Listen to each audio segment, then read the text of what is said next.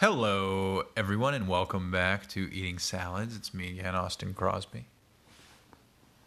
I uh, just got out of the sauna for the first time in a little while, so I'm feeling a bit drained. We uh, usually make little playlists for the sauna. We play through the aux cord while we sit in there, uh, put the laptop on a stool but listen through the internal speakers of the sauna. And I've been having an issue with YouTube where it was defaulting videos to 360p, even though we've got gigabit fiber internet. So I went and found a Chrome extension that lets you set the default or force a default auto resolution, if you will. And uh, anyway, I say all this because it was pretty Japanese themed playlist tonight on our little setup in the sauna. The first video, I think this guy, his name is Dogen, I think. And he is an English speaking white dude who lives in Japan and has a YouTube channel loosely affiliated. There's a whole network, a syndicate of YouTubers in Tokyo and the surrounding area. And uh, he built a home, and he's been putting up videos and cross promoting on different channels. Him showing his house and the little details in it, including but not limited to a Roomba cutout in his entryway closet hide it underneath and behind a thing. And a buried under the tatami mat secret almost cooler size little container. So a little safe, maybe. Hidden storage. Something you'd see on a boat or a jet ski. So then there was some 8K footage of Japan at night that auto defaulted to 4K. And that was a kind of mesmerizing thing uh, to sweat it out to. You know what I mean? A crazy montage. It reminded me of the good old days of TV demo 4K footage or even 1080p footage. That was a uh, genre. You'd buy a TV and there was just demo footage channels you could watch. And that your internet was never good enough for them. So I can't remember the next thing. Man, we we couldn't handle a whole Kurzgesagt video, and that was when we tapped out and got out of the sauna. Anyway, the other main things I want to talk about today. I had a salsa ranch salad with uh, a whole tomato on it. Member of the nightshade family I think it's good for you. Tomatoes. Uh,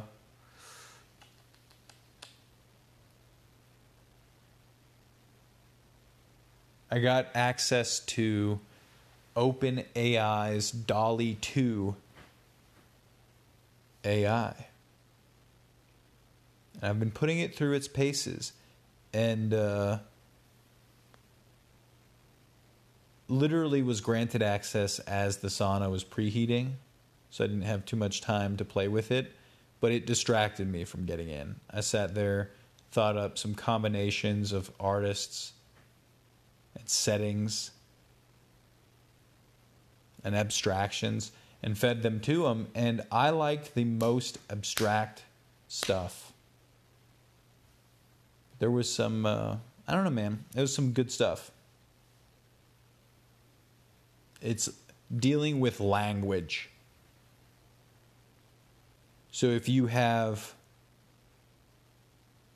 for example, I think I put in, it was like not auction house, but it was something like if you say, oh, these people standing outside the auction house, well, how would it denote auction house? It might depending on the style of the artist or the movement you're trying to emulate. It might do that by labeling it or thinking, oh, I should label it with words. And if it does, it probably won't get those words quite right. So I was doing something in the style of Edvard Munch. And it gave me a whole bunch of things in gobbledygook language, which were kind of funny. And I like. And if that is stylistically embraced as a telltale sign of AI art, which I don't see why it should not be. I mean, you consider, I didn't read much of the fine print on this. I'm just willing to participate. I would if it was something happening in a park, I think. Uh, it's actually an astounding, crazy deal.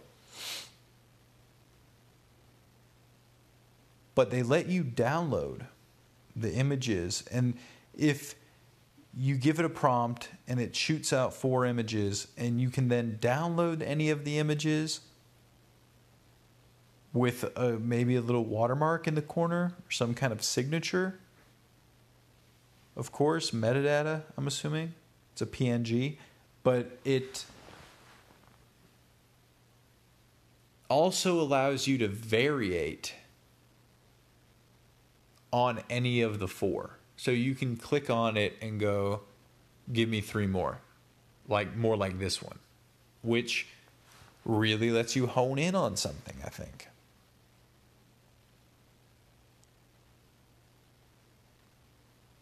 Another kind of key observation and feature, or I don't know if it's a feature. When you sign up, they give you 50 tokens.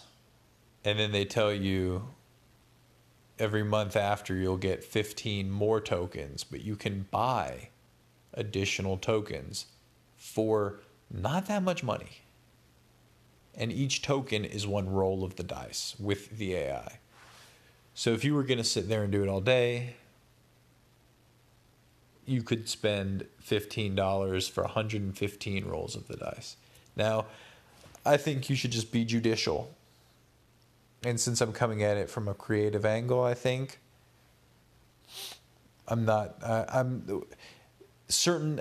I find myself being like wasteful with my tokens, and I'm like, ah, I don't care. It's not going to look cool. At the end of the night, I put in a Soviet mosaic of little green men landing their UFO. And it shot me out some pretty pretty spot on renderings. And then after that, I changed it to ancient Roman mosaics of little green men landing their UFO. And I think that there were nuanced differences that are actually pretty significant in the grand scheme of things. In the in the idea that you're asking this thing to spit these creations out. And the big implications for like say you're trying to do you're trying to design mosaics. Why would you not do that? With some of these other arts, I, I find myself thinking like if I pull this into Photoshop and crop the watermark off of it or whatever, and enhance it a little bit, can I print it out and sell it at the flea market? What would be the harm in that? Right? Anyway, um, pretty fun. I think it's a tool. I think it's digital art and an AI starting point other than a blank canvas at the bare minimum is commendable. If you want to, I, I'm thinking that there's a lot to be said for just the ideation, just the like, oh, show me this and getting that made. It's like I didn't, I wasn't, I was never someone who relished in the rendering. So this thing, like pulling that together and showing you your idea and then allowing you to hone in on it quickly, it's been talked about like, will this replace artists? And it's like, um, I don't. It depends. That's silly. It's like, would the auto paintbrush replace human human artists? I don't know. Don't care. Gonna have fun with it. Um, for the first thing I did was I looked over to my sketchbook sitting on my desk and tried to describe the last abstract sketch that I'd done to the AI. And I think I said a sad boy walking his shoes, which are dogs, in the through puddles on a rainy day, something along that line. And I liked what it th- kicked out. I thought they were fun. Casey thought they were silly and ridiculous, and I appreciated them for that. And then that's when we learned you could hone in on things, and we practiced with that for a minute. Anyway, that's it. I'm tired. Have a good day. Come again tomorrow.